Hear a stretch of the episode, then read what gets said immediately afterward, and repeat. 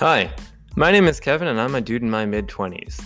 That means I need a podcast as an excuse to talk to my friends. So here is that podcast. Welcome. The name of the pod is Why Do You Do That? And that's the question we try to answer every episode regarding careers, hobbies, and lifestyle habits.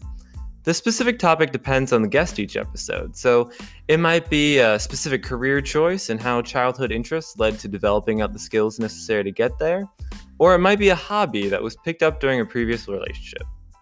It might even be an annual tradition that was started in their college years that has continued on as a way to bring old friends back together from across the country. Who knows? I don't really have any goals on listenership or reach. I just want to do this as something I enjoy for myself. So, Maybe you'll find that interesting too. Maybe not. Who knows? Maybe I'll be the only listener of my own podcast. I guess time will tell. But for now, make sure to follow on whatever platform you'd like. Visit www.kevinhasapodcast.com to learn more and maybe fill out the form on that website so that you could be a guest. Until next time, I'm Kevin and I have a podcast.